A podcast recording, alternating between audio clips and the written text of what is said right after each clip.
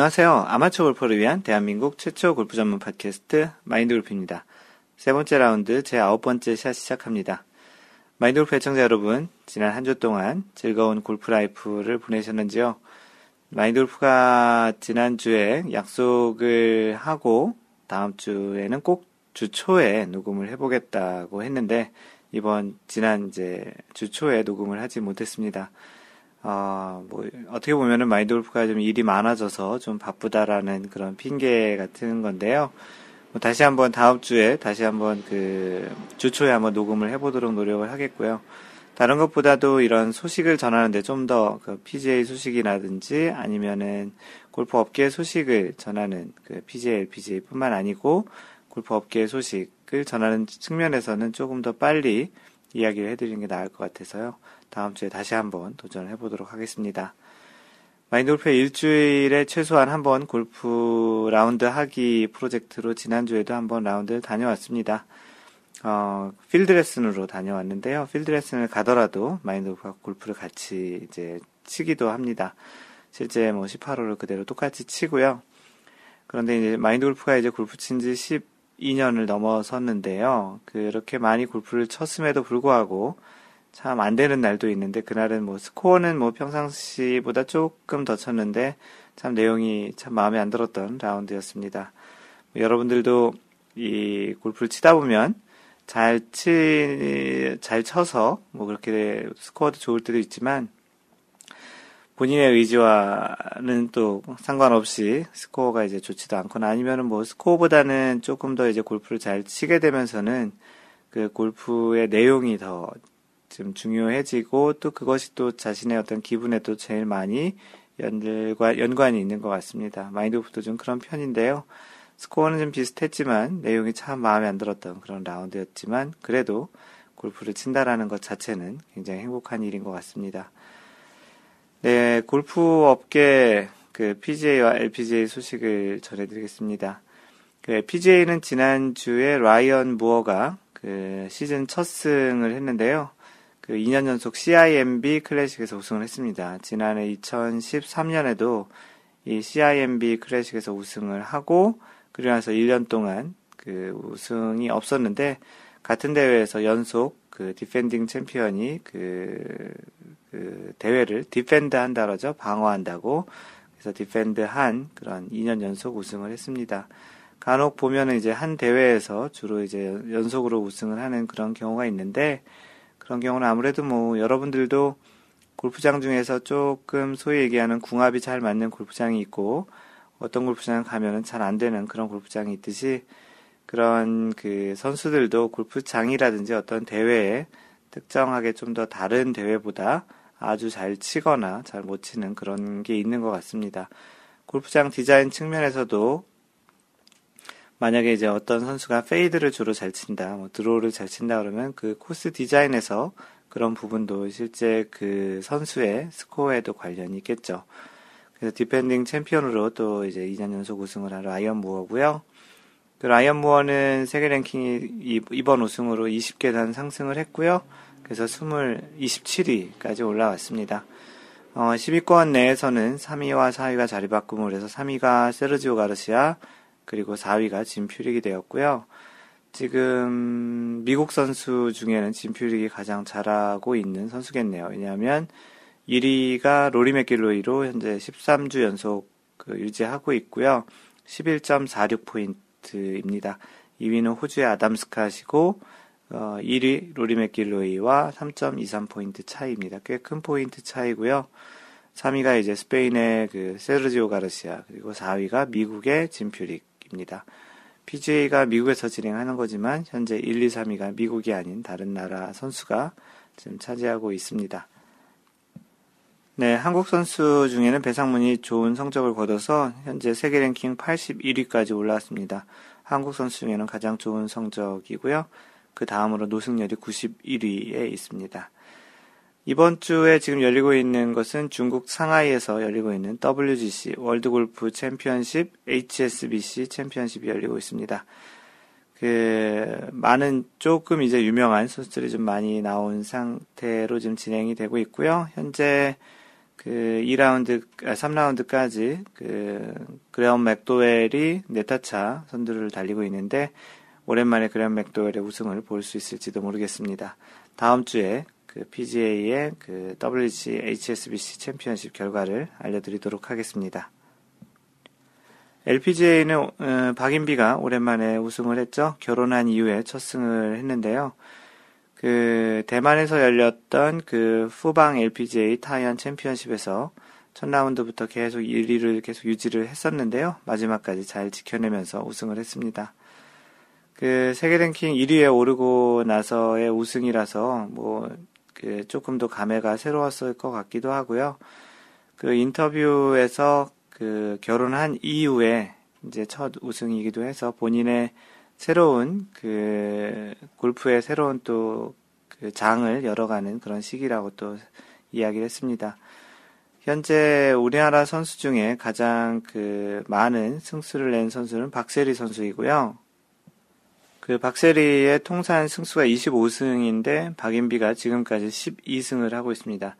결혼 이후 안정적이고 좀 더 굳건한 플레이로 박세리의 25승을 깨는 그런 선수가 되고 또 세계 랭킹에서 계속 오랫동안 유지하면서 그 골프 여제로서의 이름을 남기는 그런 선수가 되기를 어, 한번 바래봅니다. 그 현재 세계 랭킹은 방금 전에 얘기 드린 대로 박인비가 11.69 포인트로 1위를 그 유지하고 있고요. 그 아쉽게도 2위를 한 스테이시 루이스가 11.15 포인트입니다. 현재 이번 푸본 푸본 푸본이라고 하죠. 푸본 LPGA 타이완 챔피언십에서는 세계 랭킹 순위대로 이 대회 순위가 됐고요. 그래서 3위가 리디아 고가 됐습니다. 그래서 세계 랭킹 1, 2, 3위가 이 대회 1, 2, 3위를 했죠. 현재 1위와 2위의 포인트 차이는 0.54 포인트 차이고요. 어, 대회 3위를 했던 리디아고도 3위를 잘 유지하고 있습니다. 10위권 내에서는 5위와 6위가 자리바꿈을 했고 또 7위와 8위도 자리바꿈을 했는데요. 그 유소연은 이제 그 와중에 1위를 하락해서 8위고요. 김효준은 한 계단 상승한 9위가 되었습니다. 10위권 내에서는 그래서 박인비가 1위, 유소연이 8위, 김효준 9위, 현재 3명입니다. 지금 이번 주에 진행이 되고 있는 대회는 일본에서 미즈노 클래식이 진행되고 있고요. 현재 2라운드까지, 이번 대회는 3라운드 대회로 진행이 되는데, 2라운드까지의 결과로 이일희 선수가 공동 1위에 있습니다. 오랜만에 거의 1년 조금 넘는 동안 우승이 없었던 걸로 알고 있는데, 이일희 선수가 우승을 하는 모습을 볼 수 있을지 모르겠, 모르겠습니다. 다음 주에 LPGA 소식을 전해드리도록 하겠습니다. 네, 다음은 골프와 관련한 기사 중에 이번 주에 뭐 이야기 해볼 만한 소개를 해볼 만한 기사를 선택해서 소개해 주는 시간인데요.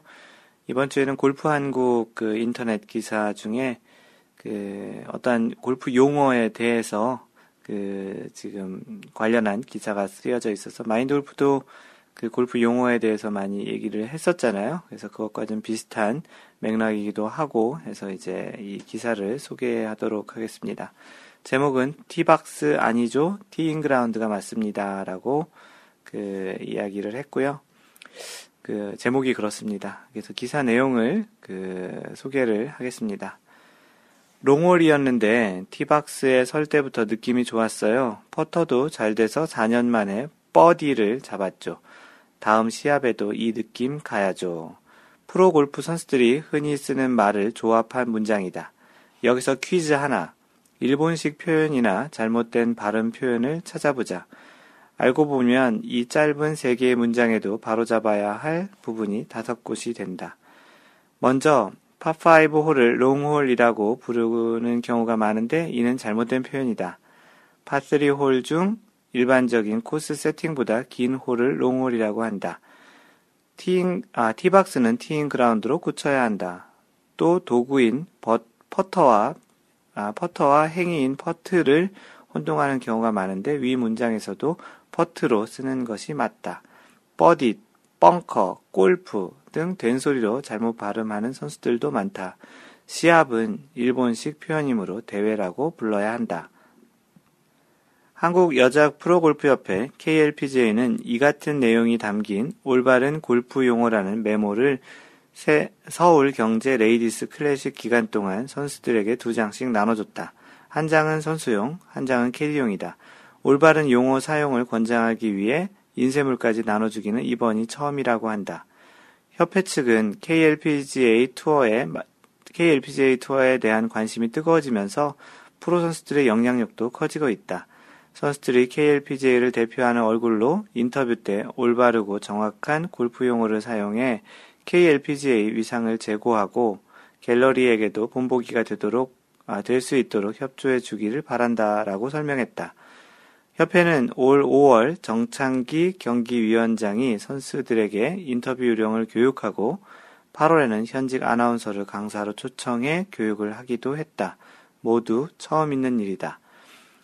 이번 대회 기간 선수들에게 전달된 자료에는 선수뿐 아니라 일본 일반 골퍼들도 새겨보면 좋은 내용이 많다. 라운드를 시작하는 뜻의 말은 티업이 아니라 티오프이며 홀컵은 중복 표현이다. 홀 또는 컵을 사용해 써야 한다. 라운딩은 라운드로 고쳐야 하고 라이와 라인은 라이와 라인은 구분해서 사용해야 한다. 라인은 볼이 놓여져 있는 상태 또는 위치이고 라인은 공과 목표물을 연결하는 가상의 선이다. 흔히 쓰는 양파도 더블파 또는 그 홀의 기준 타수보다 맞, 기준 타수에 맞춰 트리플 보기, 쿼드러플 보기, 퀸튜플 보기 등의 정식 용어를 표현하는 것이 좋다. 네, 기사 내용은 이렇게 되어 있고요. 마인드 골프가 글로도 썼고 그 한번 팟캐스트에서 얘기했던 골프에서 사용하는 잘못된 골프 용어에서 대부분 다뤘던 내용입니다. 최근 팟캐스트에서도 한번 얘기했던 그 어떤 용어를 사용하는 거는 그 언어의 사회성과 관련됐다고 마인드 골프가 얘기했던 적이 있습니다. 뭐 자장면, 짜장면 뭐 이런 거죠. 효과나 효과 뭐 이런 것들이 있는데요. 일반인들이 보통 사용하는 그런 용어가 있고 원래 문법이나 어떠한 그 원래 단어에는 조금 어긋나지만 사양, 사람들이 일반적으로 편하게 쓰는 그런 용어들이 있습니다. 물론 골프에서도 지금 이야기한 것들 중에 상당수가 이제 그런 것들에 해당이 되는데요. 하지만 이제 골프 선수, KLPGA 골프 선수라든지 미디어, 뉴스라든지 방송, 그런 이 기사 같은 것들은 정확한 그 용어를 쓰는 것이 맞다고 생각을 합니다. 마인드 골프가 그렇게 뭐 유명한 것은 아니지만 마인드 골프의 이 팟캐스트나 글을 보시는 분들이 좀 있기 때문에 마인드 골프는 그런 측면에서 가급적 이러한 정식 용어를 사용하려고 노력을 많이 하고 있습니다. 뭐 마인드 골프가 혼자 잘난 체 하려고 하는 것보다는 이런 것들이 원래 용어는 어떻지만 실제로는 이렇게 사용한다라는 거에 대한 판단 능력이 있으신 분들은 괜찮은데 실제 골프를 이제 시작하고 그러신 분들 잘 모르시는 분들은 원래 이게 원래 용어인가 보다라고 생각하고 이제 계속 쓰는 것들은 좋지 않다고 생각을 합니다. 그렇기 때문에 이제 영향력이 많은 그런 골퍼들 또는 아나운서, 중계, 뭐 이런 부분에서는 이제 좀 이런 정식 용어를 좀 사용하는 것이 좋다고 생각하고요. 그 모 방송 뭐 제이골프에서 그 마인드 골프 인터넷으로 중계를 보는데 거기에서 해설하는 분들 같은 경우도 이제 버디라는 이런 단어들을 이제 많이 쓰곤 합니다. 뭐 실제 뭐 버디라는 것은 좀 개인적으로 마인드골프가 좀 조금 싫어하는 표현이기도 한데 왜 그런지 모르겠지만 굉장히 그 버디가 굉장히 좀 싸구려 같아 보이는 좀 잘 못한 그런 느낌이 좀 개인적으로 들어요. 그래서 버디란 용어가 계속 방송 중계를 볼 때마다 좋지 않고 또 인터뷰에서도 어떤 뭐 선수가 아 오늘 버디가 많이 나와서 뭐 굉장히 뭐 좋은 플레이가 됐다 뭐 이렇게 얘기하는 것도 굉장히 좀 거슬리는데요. 약간의 개인적인 그런 느낌도 있지만 많은 영향력이 있는 사람일수록 그런 부분도 잘 가려서 쓸 줄 알아야 된다고 생각을 합니다. 그래서 마인드 골프가 이런 방송이나 글에서 쓸 때 그런 용어들을 그 사용하거나 아니면 또 그런 용어를 쓰자고 이렇게 일종의 캠페인 같이 이렇게 얘기하는 그런 것들도 너무 뭐 재수없거나 잘났다고 생각하시는 것보다는 아, 원래 용어가 이렇구나라는 그런 측면에서 그 들어주시면 좋겠다라는 생각입니다. 그래서 이번 기사를 택해봤습니다. 네, 이번 시간은 그 대회 우승자를 소개하는 그, 그 선수들의 그런 선수 소개하는 시간인데요. 그 박인비는 한번 선수를 그 소개를 했던 그 적이 있었던 것 같아서 이번 주 소개할 선수는 그 PGA CIMB 클래식에서 2년 연속 디펜딩 챔피언으로서 2년 연속 우승한 라이언 무어에 대한 그 선수에 대해 한번 알아봅니다. 본명은 라이언 데이빗 무어고요. 보통 그냥 골프에서는 라이언 무어라고 그 부릅니다. 나이는 1982년생이네요. 31살이고요. 출생은 미국의 워싱턴주입니다. 지금 국적도 이제 거주도 미국에 하고 있고 지금 거주는 그 미국의 네바다주에서 살고 있네요. 키는 175cm로 그렇게 아주 큰 편의 키는 아니네요. 그 아마추어 시절 그 2000년 그 아마추어 시절 US 주니어 챔피언십에서 2위를 했던 기록이 있었습니다. 그 다음에 2001년에 그 고등학교 개인 그 스테이트 주 챔피언십에 나가서 이제 우승을 했던 경험이 있고요. 2004년이 아마추어로서는 가장 인상적인 그 해를 보냈던 한 해인데요. US 아마추어, 그리고 웨스턴 아마추어, US 아마추어 링스, 그리고 NCAA 개인 챔피언십. 이 네 개의 이제 대회를 석권하면서 굉장히 그 라이언 무어에게는 2004년이 굉장히 의미 있는 한 해였던 그 시기였습니다. 그 이듬해 2005년에 가장 뛰어난 대학생 골퍼에게 수여하는 그 해스킨스 어워드를 또 수상을 하고 아마추어 자격으로 마스터에 이제 마스터즈에 처음 출전을 2005년에 해서 13위까지 올라가는 대단한 모습을 보입니다. 마스터즈에서 뭐 탑 10에 드는 프로 선수 중에서도 탑 10에 들기도 쉽지 않지만 아마추어로 출전을 해가지고 2000 1982년생인데 2005년이면은 뭐 몇 살 안 됐던 시기죠. 아 1982년이니까 23살 정도 됐던 시기에 아마추어 자격으로 나가서 이제 13위를 했던 것이네요. 2005년 US 오픈도 이제 아마추어 자격으로 나갔던 마지막 대회였는데 컷오프는 그 통과했으나 공동 57위로 대회를 마무리했던 이제 라이언 무어였습니다. 이렇게 아마추어에서도 굉장히 화려한 시기한 시간을 보냈던 대부분의 PGA 선수들, 지금 PGA 멤버로 뛰고 있는 선수들은 사실은 알고 보면 아마추어 시절부터 뭐 그 나라에서 또는 그 주에서 또는 그 지역에서 굉장히 뛰어난 선수였던 경우들이 대부분 많이 있습니다. 2005년에 프로 전향을 했는데요. 2005년 그 밴쿠버에서 열린 캐나다 오픈에서 공동 2위를 합니다. 그 스폰서 면제 자격으로 PGA 투어의 14개 대회를 2005년에 참여를 하는데요. 상금 랭킹 113위로 PGA 투어 카드를 이제 획득하게 됩니다. 2006년 이제 PGA 투어를 뛸 수 있는 카드를 획득하게 되는데 이렇게 이제 큐스쿨을 통하지 않고 이렇게 획득하게 된 케이스가 1996년 타이거 우즈 이후에 첫 번째라고 합니다. 그래서 큐스쿨을 가지 않아도 되고 이제 곧바로 2006년 왜냐하면 그 스폰서 면제 자격으로 그 PGA 투어를 참여를 해서 상금 랭킹에 113위로 해서 이제 그 다음 해에 그 투어 자격을 받을 수 있는 카드를 획득했기 때문에 별도의 큐스쿨을 가지 않아도 되는 것이죠. 그래서 2005년엔 상금 세계 랭킹이 718위에서 142위까지 이제 올라오게 됩니다. 그 방금 전에 얘기 드렸던 대로 2006년에 PGA 투어의 일반 회원 자격으로 이제 출전을 하게 되고요. 그 해에는 이제 그 가장 좋은 성적이 뷰익 챔피언십에서 공동 2위까지 합니다. 그 이후에 이제 왼손 손목 부상이 생기면서 그 원래 마스터즈에 이제 출전할 수 있었는데 마스터즈 플레이를 하지 못하고 상금 랭킹 그 79위로 시즌을 마감합니다. 그래도 142위에서 한 반 정도 이제 그 두배 정도 계단을 좀 그 상승을 하게 된 것이죠. 지속적으로 이제 계속 상승하는 모습을 보여주는데요. 2007년 메모리얼 토너먼트 대회에서 2위를 하게 됩니다. 이 대회가 이제 그 잭 니클라우스가 스폰하는 그 대회로 알고 있는데 상금 순위는 87에서 33위까지 이제 상승을 하고요. 세계 랭킹은 이제 74위. 그러니까 전년도 대비 5계단 또 상승해서 대회를 마무리합니다. 아, 시즌을 마무리했고요.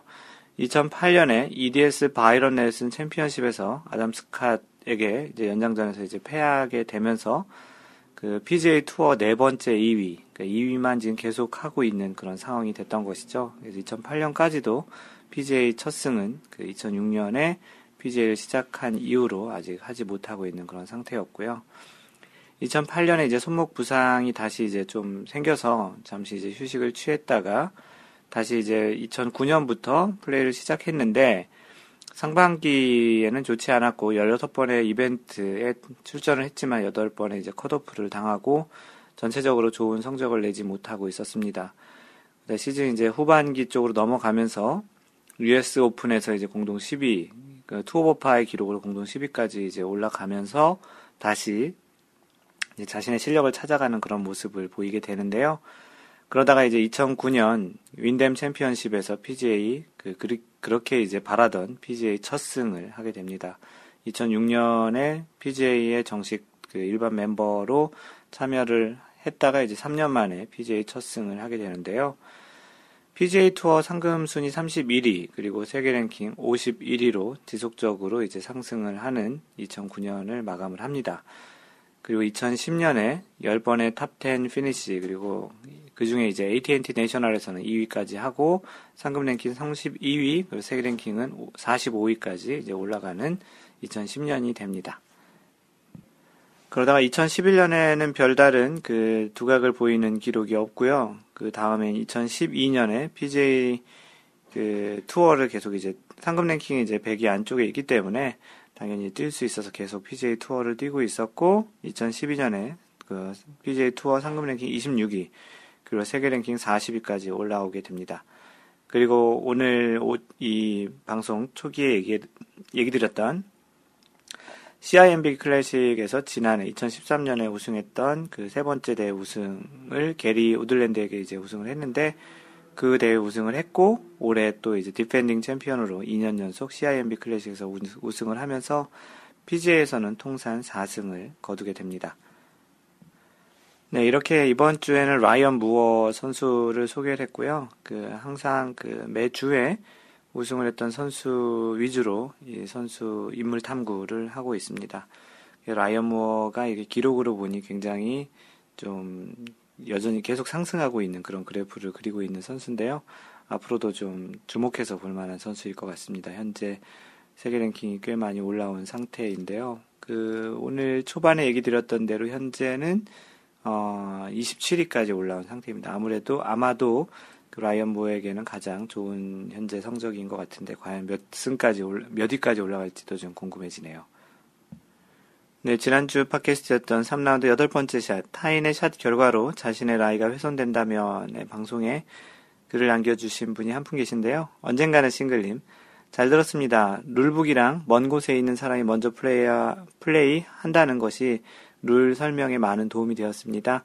지금도 제가 방송에 언급되니 아직도 신기합니다. 언젠가는 싱글님이 계속 글을 남겨주시기 때문에 지금 아마도 3주 연속 그 방송에 소개를 하고 있는데요.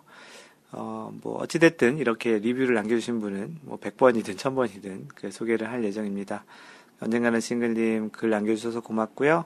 항상 그 골프에서의 그때 어떤 분이셨지? 그 대전제라고 하는 게 있는 그대로 쳐야 한다. 기본적으로는 그 두 번째는 멀리 있는 사람도 쳐야 한다. 그런 것, 그 정도만 알아도 골프에서 기본적인 예절을 지킬 수 있을 것입니다.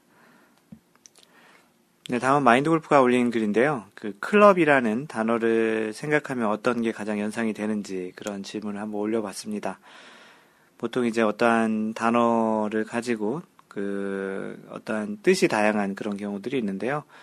우리가 그 도구를 가지고 하는 운동들이 이제 다양하게 이제 이름을 부르잖아요. 그래서 골프는 클럽이라고 얘기하고 뭐 테니스나 배드민턴, 뭐 탁구는 라켓이라고 얘기하고 또 야구는 이제 배트라고 얘기도 하는 것처럼 다양하게 그렇게 얘기하는데 보통 이제 마인드 골프가 생각하는 그런 클럽이라고 얘기하면 당연히 이제 뭐 골프채를 제일 먼저 생각하게 되는데 여러분들은 이제 어떤 사람들에 따라서 골프를 가장 좋아하는 사람은 당연히 그 골프 클럽을만 생각하겠지만 다른 어떤 클럽들이 또 있고 그런 것들이 생각나는지를 한번 여쭤봤습니다. 그래서 첫 번째가 골프 클럽이라는 게 있겠고요.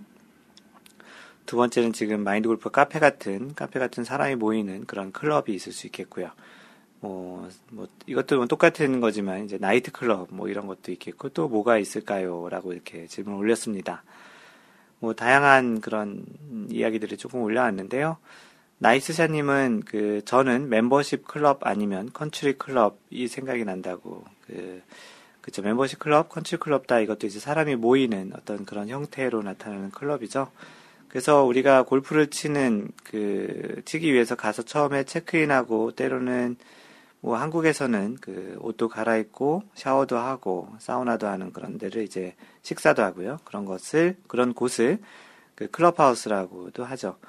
뭐 마인드 골프가 있는 현재 미국에는 그런 그, 그 사우나까지 할 수는 있지는 않지만 그래도 클럽하우스가 똑같이 존재합니다.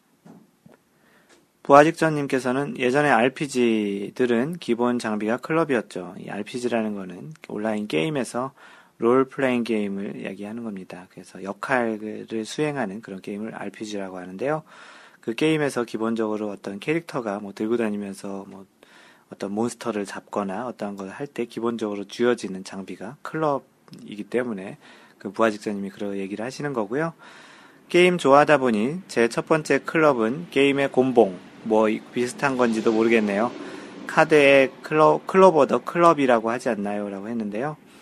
그렇죠. 이제 그 원래 클럽이 곤봉이란, 몽둥이란 그런 뜻도 있어서 그것을 부화직전님은 온라인 게임을 좋아하시니까 그런 쪽으로 생각했나 봅니다.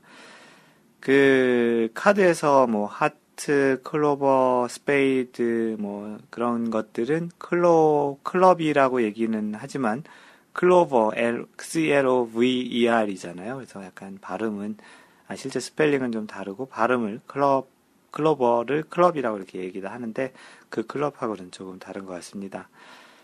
뭐 처음처럼님은 사람이 많이 모이는 그런 카페 같은 그런 클럽이라는 게 연상이 됐다고 하셨고 어, 잭 1865님, 뭐니 뭐니 해도 세이클럽이 갑입니다. 라고 흐흐흐흐 해주셨고요. 세이클럽 많이 이용하셨나 본데요.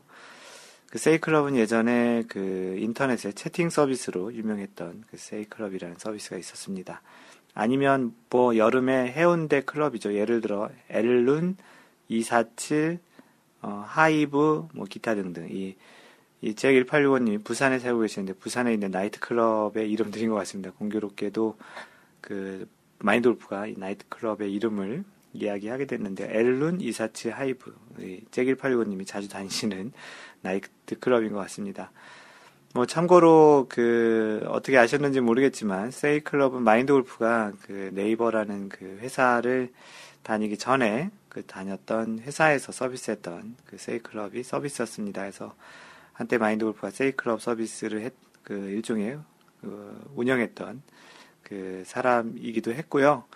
그래서 세이클럽은 아주 잘 알고 또 그 좋아했던 또 서비스였기도 한데요. 어떻게 하셨는지 마인드 그룹과 세이클럽을 서비스했던 회사를 다녔던 걸 안, 알고서 얘기하신 건지 모르겠는데요. 하여튼 오랜만에 그 세이클럽이라는 단어를 보니까 더 반갑기도 하네요.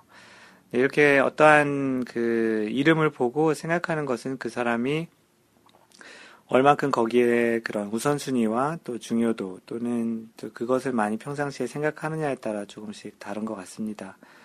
뭐, 예를 들어서 뭐, 골프에서 T라고 하지만 그게 골프에서 T라고 하는 게 골프를 안 치시는 분들은 티셔츠를 또 T라고 할 수도 있는 것 같이 뭐 이제 다양하게 어떠한 그 단어를 생각할 때는 다양한 그, 그 의미가 있을 때는 여러 가지 생각을 할 수 있는데요.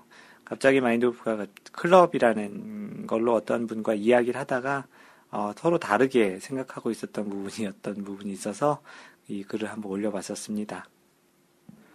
네, 다음은 워너비탐님이 올리신 그냥 궁금이라는 제목의 글인데요. 이게 뭐냐면 마인드골프가 사실 이 온라인 앱으로 그 어, 저기 그 스마트폰 앱으로 볼 때는 차이가 없는데요. 마인드골프가 인터넷 그 컴퓨터 그 PC로 볼 때의 그 카페의 모습을 좀 많이 바꿨습니다. 색깔도 좀 바꾸고 디자인도 좀 바꾸고 또 내부의 어떠한 등급이나 이런 것들도 골프 용어에 맞게끔 좀 바꾸기도 했습니다. 그래서 이제 그런 다양한 것들을 해서 아시는 분들은 이미 아시겠지만 뭐 모바일로 주로 보시는 분들은 그 차이가 아직 그 뭔지 모르실 텐데요. 한번 PC로 접속을 해보시면 평상시보다는 좀 다른 형태의 좀 UI라고 하죠. 유저 그 인터페이스라고 하는 그 디자인이 조금 이제 달라진 부분이 있는데요. 거기에서 이제 등급을 바꿨는데 마인드 골프가 그 등급을 그 제일 처음에 가입한 분들을 보기 점점점 이제 높아지면서 파, 버디, 이글 뭐 이렇게 그 골프의 스코어에 대한 명칭으로서 이게 등급을 나눠놨는데요. 어, 워너비탐님이 굉장히 유심히 보시게 되면서 그 마인드 골프가 보, 보기, 파, 버디, 이글, 콘도르, 그리고 오스트리치 이렇게 써놨는데 사실은 이 사이에 알바트로스가 없거든요. 그래서 이 등급을 만들 때 이제 그 빠진 부분이 있었는데 그 부분을 이제 누가 먼저 찾을까라는 생각을 했었습니다. 그런데 이제 그 워너비 탐님께서 그거를 굉장히 빠른 시간, 그 일주일도 안 됐거든요. 우연히 그렇게 이제 찾아주셔가지고 그냥 궁금이라고 하셨으면서 왜 등급에 알바트로스가 없을까요? 라고 질문을 올리셔서 그 캡처까지 그 등급 안내 캡처, 캡처까지 올려주셨는데 마인드 골프가 이렇게 답을 썼는데요.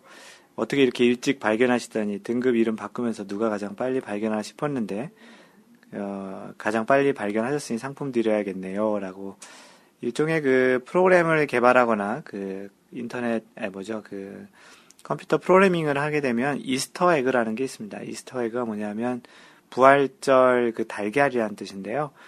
그 미국에서는 부활절에 이제 달걀을 여러 곳에 이제 숨겨두고 아이들이 그 달걀을 찾거나 그 달걀 근처에 뭐 캔디라든지 뭐 그 사탕 또는 뭐 초콜릿 같은 걸 숨겨두고 그런 걸 찾게 하는 그런 것들을 합니다.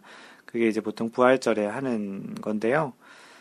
뭐 마인드 골프는 뭐 딱히 이제 종교가 없어서 그런 것들 을 하진 않는데 하여튼 뭐 이런 것들을 많이 합니다. 그래서 그런 어떤 프로그램에서 게임이라든지 어떤 프로그램에서 그 프로그램 개발자가 공식적으로 얘기하진 않지만 어떤 숨겨놓은 그런 것들을 그 인, 숨겨놓은 그런 것들이 있죠. 뭐 게임에서는 어떻게 하면은 생명이 죽지 않고 계속 살아나게 한다든지 그런 약간의 좀 이렇게 좀 백도 백도어라고 보기에는 조금 이렇게 숨겨놓은 그런 기능들 그런 것들인데요. 약간 그런 느낌이었었는데 그것을 이제 그, 그 워너비 탐님이 제일 먼저 발견을 하신 거죠. 그래서 이스터 에그 같은 그런 느낌이었는데 하여튼 뭐 생각보다 빨리 발견하셨던 것 같고요. 이 발견을 어떻게 하게 됐나 봤더니 그 하얀 바지님께서 쓰신 글을 이제 보던 중에 하얀 바지님이 감사 멤버 그 전에 이제 등급 중에 이제 감사 멤버라고 있는데 그 감사 멤버라고 나오길래 그 워너비탐님은 자신은 무슨 등급일까 그 찾아보다가 그러다가 이제 발견했다는 거죠. 그래서 이 그 상품을 받게 된 것을 이제 하얀 바지님에게 감사를 드린다고 이제 그런 글들을 남겼습니다. 그래서 마인드 골프가 상품으로 마인드 골프가 제작하고 있는 제작했던 ball mark 그리고 그린 보수기 퍼터 헤드 커버 3개 중에 아무거나 선택해서 그 선택하신 걸 보내드린다고 했고 그 워너비타님이 ball marker를 선택해서 마인드 골프가 이제 보내드리기로 했습니다. 하여튼 이 hidden 이벤트 뭐 본의 아니든 본의든 간에 이 hidden, hidden 이벤트를 가 됐는데 그 워너비탐님이 이제 잘 찾아주셨고요. 마인드 골프가 이제 그 이런 히든 이벤트를 조금 조금씩 한번 해보는 것도 재밌을 것 같습니다. 그래서 카페에 뭔가 변경을 해놓고 그걸 찾으시면 선물을 드리는 그런 것들 한번 이제 조금 조금씩 한번 해볼 생각이니까 그 실제 카페에 오셔서 뭔가 이상한 걸 발견하시면 그런 것들 얘기해 주시는 것도 좋겠습니다. 땅 파는 박주님은 그 등급이 있었군요. 출퇴근 시간 눈팅 쪽에 비해라고 하셨고요. 그 잭1865님은 컴퓨터로 접속하니 뭔가 좀 바뀐 듯한 느낌이라고 하셨습니다. 미즈님께서는 궁금하다고, 미즈님은 주로 이제 스마트폰을 보시나 본데요. 언제 한번 PC로 들어와서 한번 보시기 바랍니다. 아직 카페에 가입하지 않으신 분들이 있으면 카페 이번 기회에 한번 또 가입해 보시고요. 가입하시고 글을 안 쓰시는 분들이 훨씬 많으니까 가입하시고 글만, 그 올라오는 글들만 보시는 것도 좋습니다. 어찌됐든지 간에 그 워너비 탑님 hidden 이벤트를 찾으셔서 고맙고요. 관심있게 봐주셔서 대단히 고맙습니다. 네, 다음은 하얀바지님이 올리신 사연입니다. 그 하얀바지님이 최근에 그 가죽 공예를 배우셔서 골프 용품 중에 뭐 다양한 것들을 좀 만들고 있어요. 첫 번째 작품이 뭐 yardage book holder, 뭐 스코어카드 holder, 뭐 이런 지갑, 뭐 이런 것들을 좀 만드시고 있는데 이번에 또 하나의 작품을 만드셔서 카페에 사진과 같이 사연을 올려주셨습니다. 어, 제가 스티치 커버를 사용하고 있는데요. 이 스티치 커버라는 거는 그 골프 그 클럽의 헤드 커버 종류를 만드는 그런 브랜드인데요. 평소 7번 우드 22도를 가지고 있다 보니 기성품 커버에 7번을 구하기가 어려워서요. 그 X 번호를 사려다가라고 이제 X 번호라는 건 이제 번호가 따로 없는 걸 X 번호라고 하는 것 같습니다. 그렇게 이제 사려다가 그냥 제가 직접 만들어 봤어요. 손으로 이 많은 양을 바느질 하다 보니까 안 뒤집혀져서 고생 좀 했습니다. 손도 까지고 아프고 엉망이네요. 그래도 생각보다 마음에 드네요. 사진보다 좋은 것 같아요. 기성품보다 더 좋아서 살짝 다 만들어 볼까도 생각했지만 미싱이 아니면 더 만드는 것은 어려울 것 같아요. 기대했던 것보다 좋아서 기분이 좋습니다. 그래서 사진을 올려주셨는데 마인드 골프가 보기엔 기성품보다 훨씬 좋은 것 같고요. 아주 굉장히 잘 만드셨습니다. 그래서 마인드 골프가 뭐 약간 농담 반 진담 반뭐 나중에 마인드 골프 로고가 들어간 거 하나 부탁드려도 될까요? 라고 했는데 뭐그 스코어 카드 holder 정도는 좀 지금 이 헤드커버보다는 조금 좀 쉽게 만드실 수 있을 것 같아서 그렇게 부탁을 해드렸는데 스코어 카드 holder 그 하얀 바지님께서 기억해 놓을게요라고 하셨고요. 언젠가 마인드 골프가 하얀 바지님에게 그걸 꼭 받으러 직접 얼굴을 뵈러 한번 가보도록 하겠습니다. 뭐, 많은 분들이 굉장히 부러움에, 그래도 그런 열정적인 그런 애정, 그리고 열정에 박수를 많이 보내주셨고요. 다른 것보다 이제 본인이 할 수 있는 부분들 또는 이제 하고 싶은 부분을 배워서 자신이 만들고 싶은 것 또는 자신이 하고 싶은 것들을 하는 모습이 굉장히 좋습니다. 이게 뭐 어떤 경우는 뭐 돈이 되려고 하는 경우도 있지만 그것보다는 자신이 갖고 싶어서 또 자신만의 그 customization 된 자신만의 그 세상에 하나밖에 없는 그런 것들을 갖고 싶어 하는 그런 모습에서 이제 그 만든 것이라고 보고요.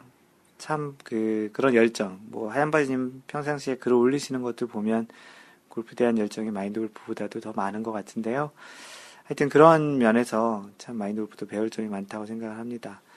하얀 바지님의 그러한 그 손재주가 굉장히 부럽기도 하고요. 마인드 골프는 손재주가 참 없어요. 그래서 뭐 만드는 거 그런 거 참 못하고요. 그러다 보니까 더 부러운 것 같습니다.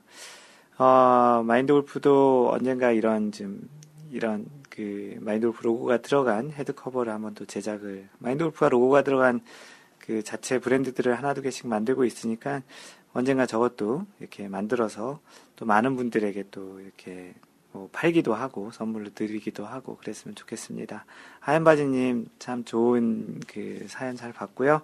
다음에 또 어떤 작품이 나온다면 그것이 무엇일지 또 궁금하기도 합니다. 네, 미시타 손님께서 굉장히 좀 아주 좋은 아주 선의의 아주 좋은 그 글을 올려주셨는데요. 제목이 드림입니다. 드림. 주신다는 그런 드림인데요. 렉스필드 VVIP invitation 카드라고 합니다. 그 렉스 렉스필드에서 VVIP로 초청 그 카드가 있는데 그 올 시즌 골프 셀프 마감으로 그러니까 더 이상 이제 골프 못 치신다라는 그런 것 때문에 그린피 면제권 그냥 드립니다. 장소는 렉스필드, 사용은 주중, 혜택은 본인 그린피 면제, 뭐 이제 캐디피하고 그늘집 비용은 본인이 내야 되시는 거겠죠. 그래서 그린피를 무료로 쓸 수 있는 그 그린피 면제권을 마인드 골프 카페에 그냥 무상으로 내놨습니다. 이거 뭐 돈 주고 팔 수도 있으실 텐데 그냥 무상으로 내놨고요.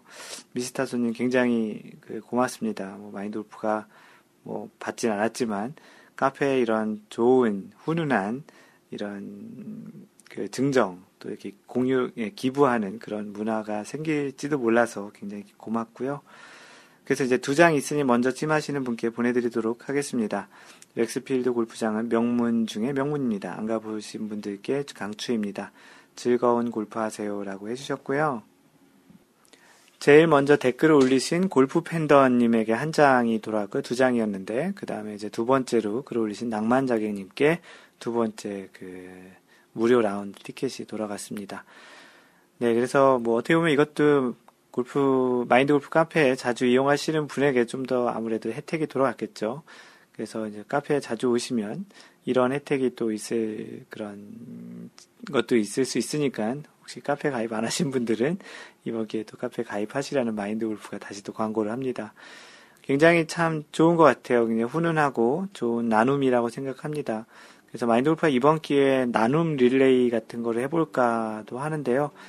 뭐 자신에게 그렇게 많이 지금 필요 없는 그뭐 골프 용품이 아니더라도 하여튼 그런 것들을 내놓고 릴레이 하는 것도 괜찮을 것 같기도 합니다. 마인드 골프도 마인드 골프가 쓰던 그런 클럽들이 있는데, 뭐, 어떤 클럽은 마인드 골프가 이제 뭐, 그런 기부로 약간 그 배송료 정도만 받고, 여기 미국에서 보내드릴 수도 있을 것 같기도 하고요.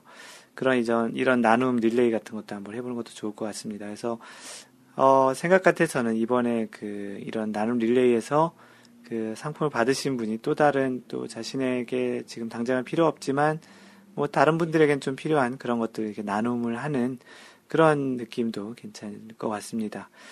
그래서 한번 본격적으로 한번 카페에 의견을 물어보고 진행을 해볼까 하고요. 뭐 어떻게 진행이 될지는 좀 궁금하기도 합니다. 하여간 그 미스터 손님 굉장히 초, 좋은 기부해 주셔서 고맙고요. 골프 팬더님과 낭만자기님은 잘 다녀오시고 간단한 후기라도 올려주셨으면 대단히 고맙겠습니다. 음, 초보 탈출님 마지막으로 어, 비 맞고 쳤던 곳인데 또 가고 싶다고 이렇게 해주셨네요. 그 조금 늦으셨죠. 그래서 자주 카페에 오시기 바랍니다. 네, 다음은 텍사스, 미국 텍사스에 살고 계신 아이잭님이 올리신 제목이 plane이 반대예요. 라고 쓰셨는데요. social 레슨 카테고리에 올려주셨습니다. 이 plane이 이제 스윙 plane을 얘기하는데요. 스윙 plane이 반대라고 하셨는데요. 제 스윙 분석기로 보면 저의 스윙은, 저의 plane은 일반적인 plane과는 달리 takeback보다 다운 스윙의 plane이 세워져 있습니다.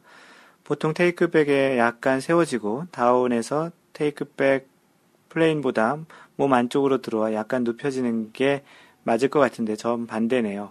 이거 비정상인가요? 정상인가요? 마인드 골프 회원님들께 안건 상정해 봅니다. 공은 그럭저럭 크크. 그림상 진한 파랑이 다운스윙이고 옅은 파랑이 백스윙입니다. 라고 해서 그 골프 클럽 그 클럽의 뭐 맨 끝에 그 골프 클럽 끝쪽에 그 구멍 있는 데는 뭔가 끼어서 하는 그런 그 기구를 끼고 그 스마트폰이랑 연결되는 그런 통신을 통해서 측정하는 방식도 있고 골프 채 샤프트에 어딘가 매달아 놓고 이렇게 측정하는 방법도 있는데 그런 요즘 그런 그 tool들이 좀, 좀 나와 있거든요. 그래서 그런 것을 이용해서 이제 스윙을 분석한 것 같은데요. 보통 이제 선수들 같은 two plane 스윙이라고 해서 백스윙 때 이제 좀더 upright한 스윙이고 다운스윙 때 그거보다 좀 더 flat한 스윙으로 나오는 이제 two plane 스윙을 하기도 하는데요.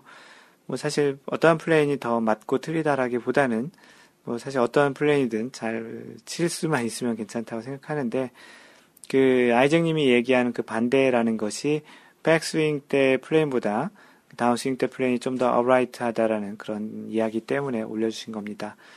뭐 안건 상정한다고 비정상인가 정상인가요 하는데 마인드 골프도 최근에 그 비정상 회담이라는 그 케이블 채널의 그 방송을 봤는데 그것을 패러디를 해서 올리신 것 같아요. 어, 뭐 스윙 궤도가 정상 비정상은 따로 없는 것 같고요. 지금 하시는 스윙에서 크게 문제가 없거나 또는 약간의 뭐 페이드 구질이 날 것 같긴 한데 뭐 그 또한 뭐 선수 중에도 주로 페이드 구질을 이렇게 치는 선수들이 있거든요. 그래서 본인이 치는 게 크게 부담이 없으면 그리고 또 일정하게 그 일관되게 칠 수 있으면 그것도 괜찮습니다. 하지만 자신이 뭔가 이제 구질을 바꾸고 싶다면 현재 그런 스윙 plane을 조금 바꿀 필요는 있겠는데 뭐 어느 정도인지는 마인드 골프가 직접 보지 않아서 그렇지만 실제 올리신 사진을 보면 그렇게 plane이 뭐 아주 크게 다른 것 같지는 않으니까 조금 조금씩 이렇게 그, 그 차이를 줄여가면서 연습하는 게 좋을 것 같다라는 생각입니다. 너무 과도하게 심하게 바꾸려다 보면 오히려 또 부작용이 좀 큰 것 같기도 하고요. 그 땅파는 박지님은 잘 맞으면 장땡이죠. 근데 저 정도면 엄청 일정하신 거 아닌가요? TV에서 본 기억으로는 두 개가 바뀌는 게 맞는 걸로 올라갔다가 다운할 때 좀 내려간다고 기억합니다. 라고 땅 파는 박지님도 백스윙 때 upright하게 하고 좀 더 다운스윙 때 flat하게 들어오는 그게 또 보통 이제 그렇게 치면 inside to out 스윙이 이제 좀 나오는 약간 draw 구질의 그런 스윙이 될 텐데요. 뭐 아이잭님 지금 치시는 게 큰 부담 없으면 지금 치시는 것도 괜찮습니다. 그 올려주신 그 사진 잘 봤고요. 뭐 항상 매주 이렇게 한 글 하나씩 이렇게 항상 올려주셔서 대단히 고맙습니다. 언제 캘리파니, 캘리포니아에 오시게 되면 꼭 연락 주시기 바랍니다. 그 마인드 골프에게 그 어떤 질문을 해주신 분이 있으신데 이분이 메일로 그 질문을 해주셨는데 그 스마트폰에서 전화기에서 직접 메일을 쓰셔서 그런지 그 회신할 수가 없는 그래서 전화번호만 이렇게 나와 있더라고요. 그래서 그 전화번호로는 회신이 별도로 되지 않아서 어떻게 할까 하다가 이제 전화번호 등록해 봤더니 이제 카톡이 등록이 돼서 그분과 카톡으로 답을 드린 내용입니다. 최근에 이 공은 누가 먼저 플레이해야 하는지 그런 그 방송을 팟캐스트를 들으시고 마인드 골프에게 이메일로 문의를 하신 것 같은데 내용은 이렇습니다.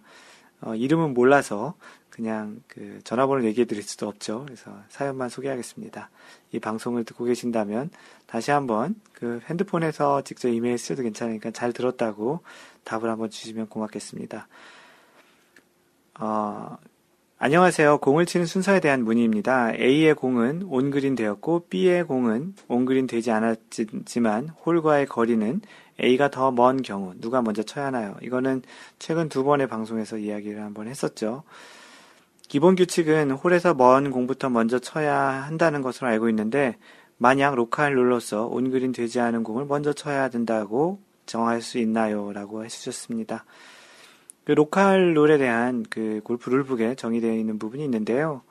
그 로컬 룰에 이렇게 되어 있습니다. 제정의 방침이라고 되어 있는데 위원회는 비정상적인 코스 상태에 대하여 본 규칙에 그 부칙 1에 기재된 골프협회의 방침에 부합되는 한 로컬 룰을 제정 공표할 수 있다. 여기 보면 비정상적인 코스 상태에 대하여라고 되어 있기 때문에 이런 것들은 로컬 룰로 지정이 안 되겠죠. 어떤 플레이 순서에 대한 것이지 그 어떠한 코스의 비정상적인 상태로 인해서 어, 이런 지역은 이런 상태에서는 어떻게 플레이한다라는 것은 과는 좀 거리가 멀기 때문에 로컬 룰로 제정을 할 수 없다고 판단이 됩니다.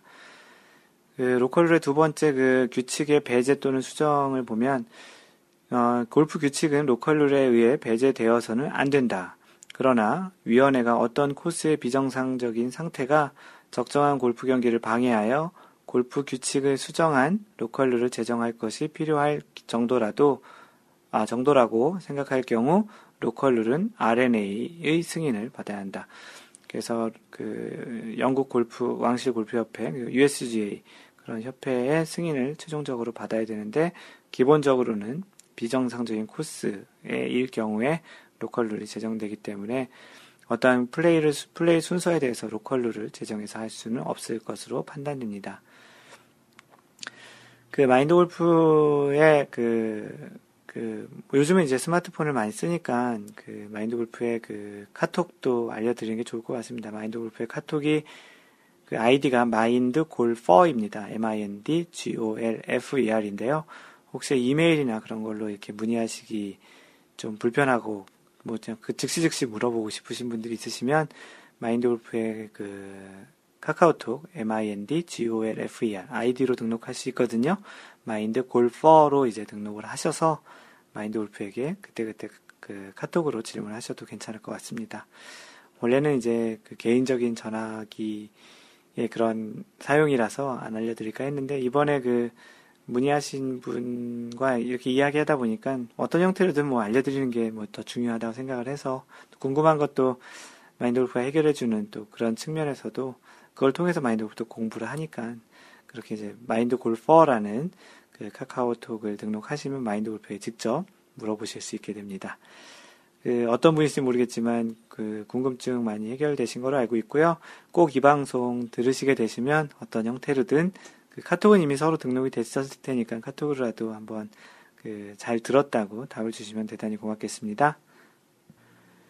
그 지난주에 KLPGA에서 그 가장 이제 많이 이름이 나왔던 선수가 박신영 선수인데요. 그 박신영 선수의 벌타가 좀 많이 많은 골퍼들에게 이제 회자가 됐습니다. 그게 벌타가 맞느냐 아니냐 어떠한 룰이 적용이 됐느냐 약간은 좀 독특한 케이스였는데요. 왜냐하면 지난주 KLPGA 그 KPGA 모두 다 굉장히 바람이 많이 부는 날 그 경기가 진행되면서 굉장히 선수들도 고생을 하고 지금 이제 소개를 하려는 박신영 선수의 벌타와도 같은 일이 있었는데요. 워너비 탐님께서 그 마크를 한 상태에서 상태라도 바람이 불어서 움직이면 움직임이 멈춘 자리에서 쳐야 되나 봅니다. 경기를 직접 보지 못했는데 논란이 많았나 봅니다. 골프룰은 정말 어려워요, 어려, 어려워요 라고 해서 그 기사를 링크를 해주셨는데요. 그 SBS 골프에 올라온 그런 기사입니다. 그 제목이 박신영의 벌타는 왜 논란이 됐나라고 하는데요. 그 기사를 이제 좀 읽어드리면 이렇습니다. 11월 2일 막을 내린 KLPGA 투어 서울경제 레이디스 클래식은 연장 접전 끝에 김효주를 꺾은 허윤경의 우승 소식 못지않게 벌타를 받고 무너진 투어 2년차 박신영의 스토리가 골퍼들 사이에 화제가 되었고 논란이 됐습니다. 박신영의 벌타 상황에 대해 일부 골퍼들은 KLPGA가 규칙을 너무 가혹하게 적용한 것 아니냐며 문제를 제기했고 이에 동조하는 네티즌들도 온라인에서 협회의 정확한 해명을 요구했습니다. 문제가 된 장면이 어떤 상황이었는지 되짚어 보자면 이렇습니다. 13번 홀까지 A 런더파로 단독 선두를 달리던 박신영은 파5 14번 홀에서 세 번째 샷을 쳤는데 그 공이 그린 경사면에 살짝 박혔습니다. 박신영은 일단 공 뒤에 마크를 놓고 공을 집어든 뒤 살짝 패인 그린을 보수하고 마크 앞에 공을 다시 놓았습니다. 이 상황 중에 그 공은 경사면 쪽 그 위쪽이 홀이고요. 그 내리막 쪽이 이제 그 볼마커가 있는 뒤쪽입니다. 그리고 마크와 공을 그대로 둔 채 반대편으로 가서 그린 경사를 살핀 뒤 원래 자리로 돌아와 마크를 제거하려 했습니다. 당시 홀 주변에 강풍이 불고 있었고 공교롭게도 박신영이 마크를 만지려는 순간 공이 바람에 저절로 움직여 경사면을 타고 내려왔습니다. 홀에서 더 멀어진 거죠. 공이 움직이자 순간 박신영은 마크를 그대로 둔 채 움직이는 공을 집어들었고 현장에 있던 경기위원들이 이 상황을 경기위원장에게 보고했습니다. 보고를 받고 현장으로 달려온 경기위원장은 박신영 선수에게 공을 건드렸냐고 물었고 박신영은 건드리지 않았다고 대답했습니다. 그러자 경기위원장은 공이 바람에 의해 저절로 움직이는 것은 인플레이 상황, 정상적인 상황이라는 거죠. 인플레이 상황이기 때문에 공이 멈춘 지점에 다시 마크를 하고 리플레이스를 해야 한다는 골프 규칙 20조 사항과 움직이고 있는 공이 플레이어나 파트너, 캐디에 의해 방향 이 변경되거나 정지되어서는 안 된다는 19조 2항에 저촉된다며 일벌타를 부과했습니다. 예기치 못한 돌발 상황에 당황한 박신영은 2홀을 보기로 마, 마 무리한뒤 바로 다음 홀인 15번 홀에서 더블 보기로 무너져 결국 공동 4위로 대회를 마쳤습니다. 여기서 많은 골퍼들이 문제를 제기한 부분은 공이 마크를 제거하는 과정에서 움직였다면 무벌타로 구제 받아야 되는 것 아니냐는 것이었습니다. 맞습니다. 골프 규칙에 마크를 놓거나 제거하는 구체적인 행위 중에 플레이어가 공을 건드려 공이 움직였을 때는 벌타 없이 원래 마크한 지점에 공을 다시 플레이, 플레이스 하도록 규정이 되어 있습니다. 그렇다면 박신영은 왜 구제를 받지 못하고 벌타를 받았을까요? 현장에 있던 KLPGA 경기위원들은 공이 움직이기 시작한 시점을 선수가 마크를 제거하는 구체적인 행위를 하기 전에 바람에 의해서 저절로 먼저 움직였다고 본 것입니다. 경기위원장은 선수 본인에게 공을 건드렸냐고 물었고 선수는 건드리지 않았다고 대답했습니다. 차라리 선수가 마크를 제거하는 과정에서 공을 건드렸다면 무벌타로 구제를 받았을 텐데 바람에 움직이는 공을 중간에 집어들었기 때문에 벌타를 적용할 수밖에 없었다는 것입니다. 만약 이 벌타가 없었다면 박신영은 백규정과 공동 3위를 이뤄 상금을 어, 1170만원 가량 더 받을 수 있었습니다. 이 금액의 차이는 박신영의, 박신영에게 큰 의미가 있는데요. 바로 내년 투어의 풀 시드권을 확보할 수 있는 그 여부가 달렸기 때문입니다. 박신영의 올 시즌 누적 상금은 7,699만 6,429원으로 현재 53위에 자리하고 있습니다. 1,170만 원을 더 받았더라면 순위는 50위권 안으로 진입할 수 있었습니다. 시즌, 랭, 시즌 상금 랭킹 52 선수까지만 내년 투어 풀시드가 주어지기 때문입니다.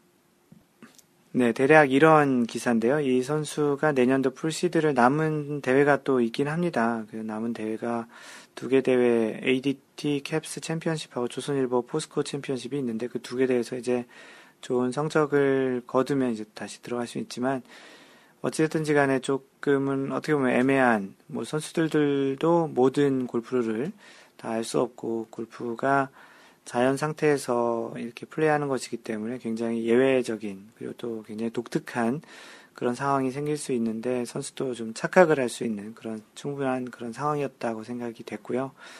그 기사 내용에도 있지만 차라리 본인이 마크라는 과정에서 그게 움직였다고 하면 자연스럽게 이제 모벌타로 구제를 받을 수도 있었는데 어찌됐든 골프 룰에 보면 그 정확히 이러한 사항에 대해서 벌타를 받도록 되어 있기 때문에 룰상으로는 전혀 문제가 없는 뭐 간혹 어떤 분들은 박신영이 유명하지 않은 선수이기 때문에 좀 더 가혹하게 된 게 아니냐라는 반대로 유명한 선수가 이런 걸 했으면 그렇지 않았겠냐라고 했는데 실제 경기위원장이 공을 건드렸냐라고 이렇게 물어봤던 것도 그러한 판단에 굉장히 큰 중요한 지점이 됐던 것 같습니다.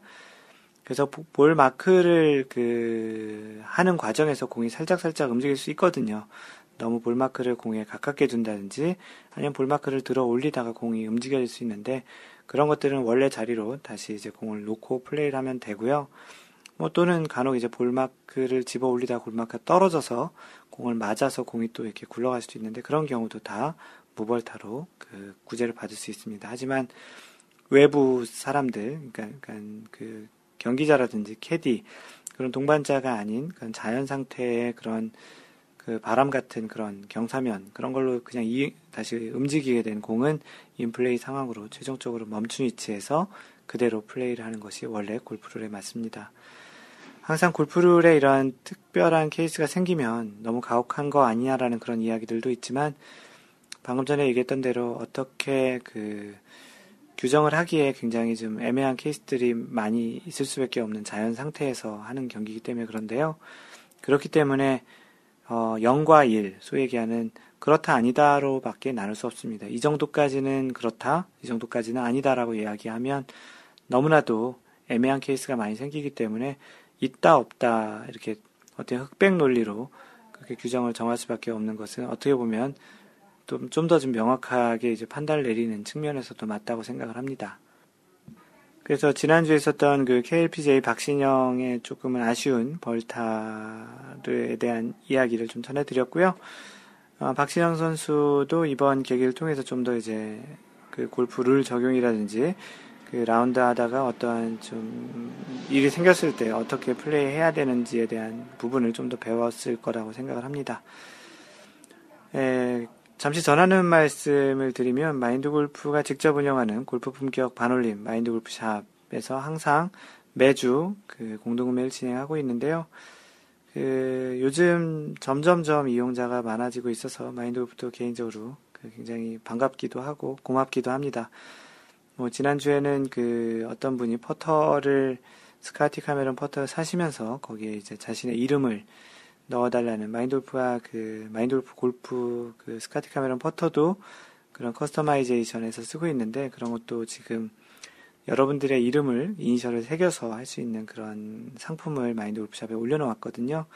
거기에 이제 어떤 분이 주문을 하시면서 어, 팟캐스트 1회 시작부터 애청한 사람입니다. 그 아이디가 제, 제공이거든요. 제공님이신데 그래서 그 퍼터에도 JEE, JAEKONG라는 이름을 새기시기를 원하십니다. 팟캐스트 잘 시청하고 계시다고 하시고 늘 건강하시고 Y골프도 잘 보고 계신다고 이렇게 또 글을 주셨습니다. 그래서 마인드골프 팟캐스트 또 Y골프 동영상 이런 것도 잘 봐주셔서 고맙고요. 또 마인드골프가 직접 운영하는 그 골프 품격 반올림 마인드골프 샵도 이렇게 이용해 주셔서 대단히 또 고맙습니다. 뭐 그래서 잠시 이렇게 좀 고맙다는 표현을 해주신 분을 소개를 했고요. 그 마인드 골프가 이번 주 준비한 그 아이템은 그 보이스 캐디 워치, 워치, 그러니까 시계 형태로 생긴 보이스 캐디 워치 T1 제품입니다. 그 손목에 이제 시계처럼 시계로 쓸 수도 있겠고요. 그 골프 GPS로 쓸 수 있는 모델인데 하얀색과 검정색 두 가지가 있습니다. 그래서 나름 착한 가격에 마인드 골프가 올려놓았으니 그 보이스 캐디 그 GPS가 필요하신 분은 이번 기회에 장만해 보시는 것도 괜찮겠습니다. 그래서 마인드 골프가 운영하는 마인드 골프샵 이번 주 공동 구매는 보이스 캐디 워치 T1입니다. 그리고 혹시 어떤 아이템을 찾고 계시거나 뭐 그 구매하시려고 하는 것이 있는데 그냥 조금 더 저렴한 가격으로 사고 싶다고 하시는 분이 계시면 마인드 골프에게 공동 구매를 진행해 달라고 요청을 하시면 마인드 골프가 좀 더 착한 가격에 그 공동 구매를 올려서 진행을 하도록 하겠습니다. 그리고 보이스 캐디 워치 T1은 지금 현재 30개 한정으로 좀 다른 때보다 더 그 파격적인 그 제안을 해, 해놓고 올려놨으니까 한번 보시기 바랍니다. 이상 마인드 골프가 직접 운영하는 골프 품격 반올림 마인드, 샵, 마인드 골프 샵에서 전하는 말씀이었습니다.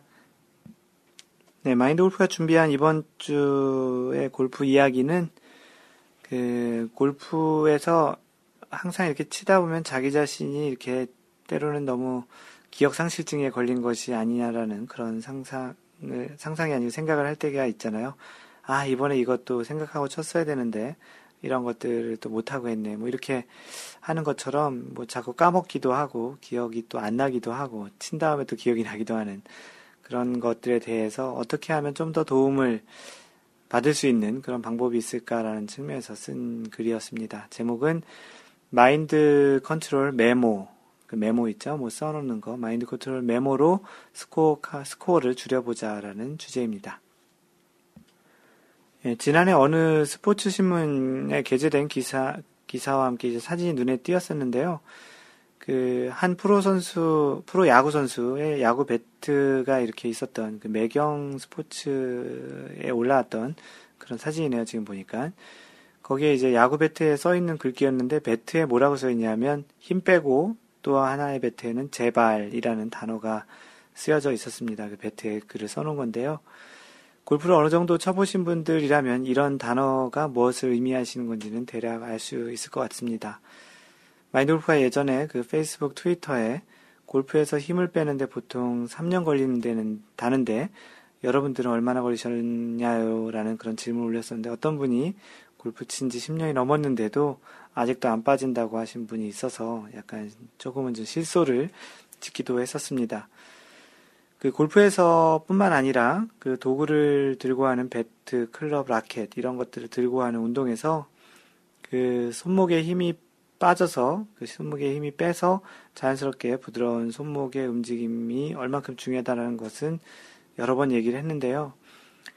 그 골프 얘기를 하다 보면 이런 말을 자주 듣곤 합니다. 아, 이거 또 까먹었다. 아, 이것도 까먹고 그냥 스윙해버렸네. 뭐 샷을 하기 전까지는 어떤 형태로든 기억을 하면서 이것도 신경 쓰고 저것도 신경 쓰고 라는 생각을 하다 보면은 테이크백을 하면서 이제 곧바로 스윙을 하는 순간 뭐 마치 기억에서 사라졌다가 스윙이 끝나고 나서 아 이것도 신경 쓰지 못하고 또 생각하지도 못하고 스윙을 했네라는 경험은 뭐 많이들 해보셨고 지금도 하고 있을 거라 생각이 됩니다. 그래도 지금 얘기한 그런 내용은 그나마 좀 다행인데요. 좀 초보자일수록 라운드 하러 가기 전까지 헤드업을 하지 않는다든지 스윙 템포를 너무 빠르게 하지 않는다든지 뭐 스윙 크기를 작, 작게 해야 한다든지 오늘은 이것만은 명심하자 이것은 신경 쓰고 잘하자 뭐 이런 생각들을 기억하고 갔다가 어느 홀에서 갑자기 많이 치게 되면서 소위 정신줄을 놓는 멘붕 상태에 빠지고 빠지게 되면 그 이후부터는 그런 기억들 온데간데없고 골프를 하는 것인지 무엇을 하는 것인지 생각도 없이 라운드를 망치고 집으로 돌아오곤 하기도 합니다. 이럴 경우에 라운드를 끝내고 집에 오는 길에 그리고 또 그 다음 라운드까지 안 좋은 기억이 오래 남고 왜 그것 하나 제대로 하지 못했는가에 대한 자책에 빠지기도 하는데요. 뭐 우리네 아마추어 골퍼들이 머리가 나빠서 바보라서 그런 것이 아니라 사실은 너무 많은 생각을 하게 되기 때문에 또는 정신이 없으면 이런 일은 어쩌, 어찌 보면 사람들에게 생기는 당연한 일이라고 생각이 되기도 합니다. 머리로 생각을 해서 실행을 하기에는 골프라는 운동이 너무나도 섬세하고 예민하기 때문이기도 할 것 같은데요. 그래서 어찌 보면 연습만이 살 길이라는 말처럼 부단한 연습과 노력으로 머리로 생각할 부분들을 조금씩 줄여가는 접근이 좀 더 좋지 않을까 싶기도 합니다. 뭐 이런 부분을 조금을 도와줄 수 있는 그런 대체할 수 있는 방법이 없을까라는 생각을 해봤습니다. 그 자신의 샷 루틴이 일정하고 잘 만들어지기 전까지 자신을 remind 할 수 있는, 다시 자신의 어떤 생각을 상기할 수 있는 그런 보조 도구를 사용하는 건데요. 선수들의 경우 캐디가 있어서 이런 조언을 해줄 수도 있지만 자신이 생각하고 집중하고 싶은 부분에 대해서는 아래와 같은 마인드 골프가 이제 좀 얘기하는 다음과 같은 형태의 방식을 쓰는 것도 좋을 것 같습니다. 그 사람들과 이야기하니 다양한 형태로 이미 사용하고 계신 분들도 이미 있을 것 같은데요. 예를 들어서 방금 전에 소개했던 야구 선수의 배트의 사진처럼 그 클럽 샤프트에 문구나 그 표식을 해놓는 것 그런 것도 하나의 방법이기도 하겠고요. 장갑에 써놓을 수도 있겠고요. 또 어떤 분들은 자신의 신발 위에 써놓아서 어드레스 할 때마다 볼 수 있도록 할 수도 있을 것 같습니다. 이 외에도 뭐 공에 빨간색으로 점을 여러 곳에 찍어 놓는다든지 해서 이제 그 표시를 보면 아 이것은 자신만의 어떠한 신호 예를 들어서 헤드업을 하지 말자 뭐 이런 어떠한 표시로 받아들이는 그런 생각을 라운드 전에 이제 자신만의 약속을 해서 그 표식을 보면 그런 생각이 들게끔 하는 것도 하나의 방법일 테고요. 뭐 또 공에는 문구를 써놓기도 힘들고 표시를 한 개만 해놓으면 표식이 바다에, 바닥에 있을 때 볼 수 없으니 여러 곳에 또 찍어 놓기도 하는 것도 괜찮을 수도 있습니다. 지금 얘기한 여러 가지 것들도 좋은 방법일 텐데요. 다만 동반자, 다른 사람들에게도 보이게 되니 때로는 사람에 따라서 이런 것들이 창피하거나 조금은 보여주고 싶지 않을 수도 있을 것 같습니다. 뭐 예를 들어서 신발 위에 문구를 써놓으면 사람들이 웃으며 다들 물어보겠죠. 그래서 다른 분들이 볼 수 있는 위치라면 가급적 문구보다는 표식이 좀 더 나을 것 같고요. 마인드 골프가 추천하는 방법은 이렇습니다. 요즘은 공에 자신만의 표식을 하기 위해 네임펜이나 사인펜 등을 가지고 다니는데요. 물론 없으신 분들은 하나 장만하시는 게 좋겠고요. 어, 그리고 준비하신다면 가급적 빨간색이나 파란색 등의 눈에 잘 띄는 색이 좋겠습니다.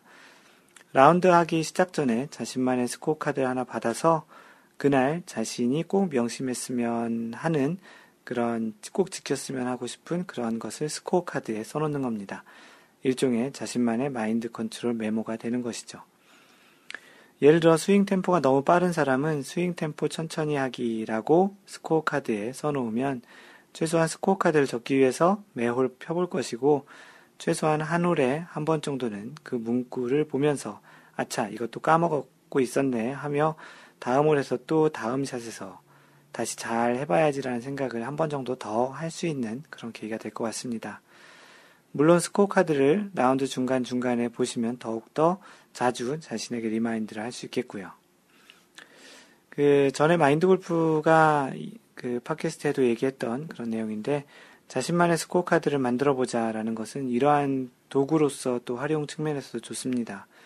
아무래도 스코어 카드 하나에 4명의 스코어 카드를 캐디가 적게 되는데요. 보통 한국은 좀 그렇잖아요. 이런 용도로 활용하기가 좀 더 힘들잖아요. 다른 사람들과 같이 쓰니까. 또 캐디가 써주는 그리고 이제 공동으로 사용하는 스코어 카드와 별도로 스코어 카드 하나를 준비하시는 게 좋겠습니다. 뭐 요즘은 이제 또 뭐 골프 사이트들에서도 스코어 카드 프린트를 할 수 있는 제공하는 서비스도 있고 하니까 이것을 활용하는 것도 또 하나의 방법이라고 생각이 되기도 하고요. 뭐 당장 스윙에서 가장 신경 쓰고 명심하고 싶은 그런 샷의 일부분을 스코어 카드에 한번 적어 보시고요. 그렇게 이제 활용을 해보시면 아마도 최소한 스코어 측면에서는 몇 타 정도는 줄일 수 있는 그런 마인드 컨트롤 메모가 될 거라고 마인드 골프가 생각을 합니다. 그래서 1차적으로는 이제 다음에 골프 라운드를 가시게 되면요. 꼭 스코어 카드를 별도로 하나 캐디에게 달라고 하시고 거기에 자신이 제일 명심하고 싶, 명심하고 싶은, 기억하고 싶은 그런 내용을 조금 크게 스코어 카드 이제 혼자만 쓰게 되면 빈 공간 많잖아요. 거기다가 진한 빨간색이든 파란색이든 뭐 이렇게 잘 보일 수 있는 그런 글귀를 하나 써 놓으시고 자주 보시면서 자기 자신에게 remind 하는 것도 좋겠습니다. 네, 다음은 마인드 골프가 읽어주는 골프 룰북 시간인데요. 그, 이제 제 6조, 지난 시간까지 제 5조까지 진행을 했고요. 제 6조 플레이어에 대한 이야기입니다. 전체 그 내용은 플레이어의 책임이라는 섹션이기도 한데요. 그 제 6조를 이제, 이제 읽어드리겠습니다. 6-1 규칙. 플레이어와 그의 캐디는 규칙을 알아두어야 할 책임이 있다. 정규 라운드 중 플레이어의 캐디, 플레이어의 캐디가 어떤 규칙을 위반해도 그 플레이어가 해당되는 벌을 받는다. 그래서 플레이어와 캐디는 같이 이제 같은 편이죠. 같은 한 개의 팀으로서 캐디가 어떤 규칙을 위반해도 플레이어가 이제 벌을 받는다라는 그런 이야기입니다. 6-2 핸디캡, 그 매치 플레이와 이제 스트로크 플레이 두 가지로 나눠져 있는데요. 첫 번째 매치 플레이. 핸디캡 적용 경기에서 매치를 시작하기 전에 플레이어들은 서로 각자의 핸디캡을 확정하여야 한다. 플레이어가 자신이 인정받은 것보다 더 높은 핸디캡을 선언한 후 매치를 시작하고 그 때문에 주고받은 스트로크 수에 영향을 미친 경우 그는 경기 실격이 된다. 그 이외의 경우 플레이어는 선언한 그 핸디캡으로 플레이하지 않으면 안 된다. 그래서 핸디캡을 만약에 이제 적용을 하게 되면은 그 자신에게 이제 맞는 그런 핸디캡을 그 선택을 해야 그 저기 정해서 해야 되는데 미국 같은 경우에는 미국 골프협회에서 그 핸디캡을 산정을 해 주거든요. 그래서 자신이 이제 그 핸디캡 산정을 하기 위해서 그 멤버십을 사고 거기에 이제 핸디캡을 계속 입력을 하면 미국 골프협회에서 인정한 그런 공식 핸디캡이 나옵니다. 그래서 그런 어떤 대회에 나가기 위해서는 그런 핸디캡이 필요하고 그런 핸디캡을 가지고 이제 어떠한 핸디캡 베이스로 하는 그런 경기에서는 그 핸디캡을 적용을 받는데 만약에 이제 그것을 일종의 그 속이게 되면 실격이 된다라는 것이죠. 그 스트로크 플레이에서는 핸디캡 적용 경기의 모든 라운드에서 경기자는 위원회에 스코어 카드를 제출하기 전에 자신의 핸디캡이 스코어 카드에 기록되어 있는가를 확인하지 않으면 안 된다. 제출된 자신의 스코어 카드에 핸디캡이 기록되어 있지 않거나 기록된 핸디캡이 경기자가 인정받은 것보다 더 높기 때문에 받은 스트로크 수에 영향을 미친 경우 경기자는 그 핸디캡 경기에서 경기 실격이 된다. 그 이외의 경우에는 제출된 스코어가 그대로 채택된다. 그 코멘트가 있는데요. 주, 핸디캡 스트로크를 주거나 받는 홀을 알아두는 것은 플레이어의 책임이다. 라고 되어 있습니다. 네, 다음으로 6-3, 그 출발 시간과 조편성에 대한 이야기입니다. 예, 출발 시간은 플레이어는 위원회가 정한 시간에 출발하지 않으면 안 된다. 뭐 당연한 얘기겠죠. 그 조편성. 스트로크 플레이에서 경기자는 위원회가 변경을 승인 또한 추인하지 않는 한 위원회가 정한 조편성대로 라운드를 하지 않으면 안 된다. 그래서 이 규칙 6-3의 위반에 대한 벌은 경기 실격이라고 합니다. 그 베스트볼과 포볼 플레이에 대해서는 이제 다른 규칙을 참조하라고 되어 있고요. 어, 코멘트 사항이 있는데요. 위원회는 어, 규칙에 규정한 아, 규칙 33-7인데 이건 좀 뒤에 있겠네요. 그 규칙에 규정된 바와 같은 경기 실격의 벌을 면해줄 아 그 경기위원이 봐서 어떤 예외 조항 같은 경우 이제 그 예외적으로 그 경기에서 경기위원회에서 그런 것들을 적용하는 그런 부분은 33-7 조항에 있는 건데요. 그 벌을 면제해 줄 만한 정당한 사유가 없는 상황이지만 플레이어가 자신의 출발 시간 후 5분 이내에 플레이할 수 있는 상태로 출발 지점에 도착하면 그에 대한 지각의 벌을 경기 실격 대신에 매치 플레이에서는 1, 그 1번 홀의 패배, 스트로크 플레이에서는 1번 홀에서 2벌 타로 한다는 내용을 경기 조건에 규정할 수 있다라고 되어 있습니다. 이 내용이 뭐냐면 출발 시간이 정해져 있는데 그 시간에 오지 못하면 꼭 실격을 하는 것이 아니라 보통 이제 그 치고 나가 서 이제 다음 팀이 될 경우에 그 다음 팀 같은 경우는 그 바로 전 팀이 second shot을 칠 때까지 대략 시간이 좀 있잖아요. 보통 한 홀 플레이 기준으로 15분 정도를 잡고 있는데 그거의 반 정도로 보면 7분에서 8분 정도가 되겠죠. 그 시간 중에 이제 5분 정도로 규정을 했는데 5분 이내에 만약에 내가 10시가 티타임인데 10시 5분까지만 도착을 한다면 어, 매치 플레이에서는 그 홀의 패배 또는 그 스트로크 플레이에서는 그 홀에서 이제 2벌타를 받고 경기를 그대로 진행할 수 있게끔 할 수 있다라는 것을 경기 조건에 그 규정할 수 있다라는 내용입니다. 그래서 오늘 그 소개한 마인드 골프가 읽어주는 골프 룰북은 그 경기를 플레이하는 플레이어에 대한 이야기 중에 뭐 경기를 시작하는 시간과 조편성 그리고 또 어떤 핸디캡에 대한 내용 그리고 그 첫 번째 내용이 뭐였죠? 네, 그 첫 번째 내용은 일반적인 규칙을 그 캐디와 플레이어는 동일하게 다 같이 적용을 받고 캐디가 규칙을 위반해도 플레이어에게 그대 해당 벌이 간다라는 그런 내용입니다. 그 이 6조에 대한 내용은 다음 시간 또는 다다음 시간 정도까지 얘기될 뭐 캐디에 대한 얘기 또 그 플레이어의 볼에 대한 얘기 또 스코어를 어떻게 이제 쓰고 제출해야 되는 그런 이야기들까지 또 느린 플레이, slow play에 대한 얘기도 있는데요. 다음 뭐 열 번째 샷 또는 열한 번째 샷 정도까지 이 플레이어 플레이어에 대한 이야기를 진행을 할 것 같습니다. 그래서 마인드 골프가 읽어주는 골프룰북의 그 이야기는 오늘은 이 정도로 마무리하도록 하겠습니다. 네, 마인드 골프의 블로그는 마인드골프.net에 오시면 마인드 골프가 올리는 각종 글들, 그리고 세계 랭킹에 매주 올라오는 정보, 그 선수 소개, 뭐 이런 글들이 다 마인드 골프의 글에 있습니다. 참고하시면 되고요. 페이스북은 facebook.com slash mindgolf 또는 페이스북에서 마인드골프라고 검색하시면 됩니다. 트위터는 at mindgolfer, m-i-n-d-g-o-l-f-e-r이고요. 그 네이버 카페는 마인드 골프라고 네이버에서 검색하시면 마인드 골프 카페라고 검색하시면 나옵니다.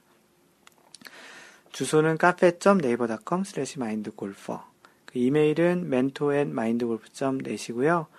마인드골프가 직접 운영하는 골프 품격 반올림 마인드골프 쇼핑몰 골프샵은 마인드골프샵.com 또는 마골샵.com입니다.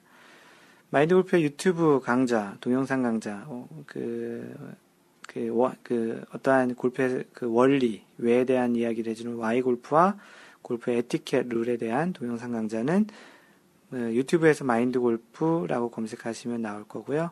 오늘부터 이야기한 마인드 골프의 카카오 계정, 카카오톡 계정은 mindgolfer, 마인드 골퍼입니다. 그 쉽게 그냥 간단하게 뭐 물어보시고 싶으신 분은 마인드 골퍼로 연락을 주시면 좋겠습니다. 언제나 이야기하는 것처럼 항상 배려하는 골프 하시고요. 이상 마인드 골프였습니다. 다음번 3라운드 제 10번째 샷에서 만나요. Don't worry, just play mind golf. Bye!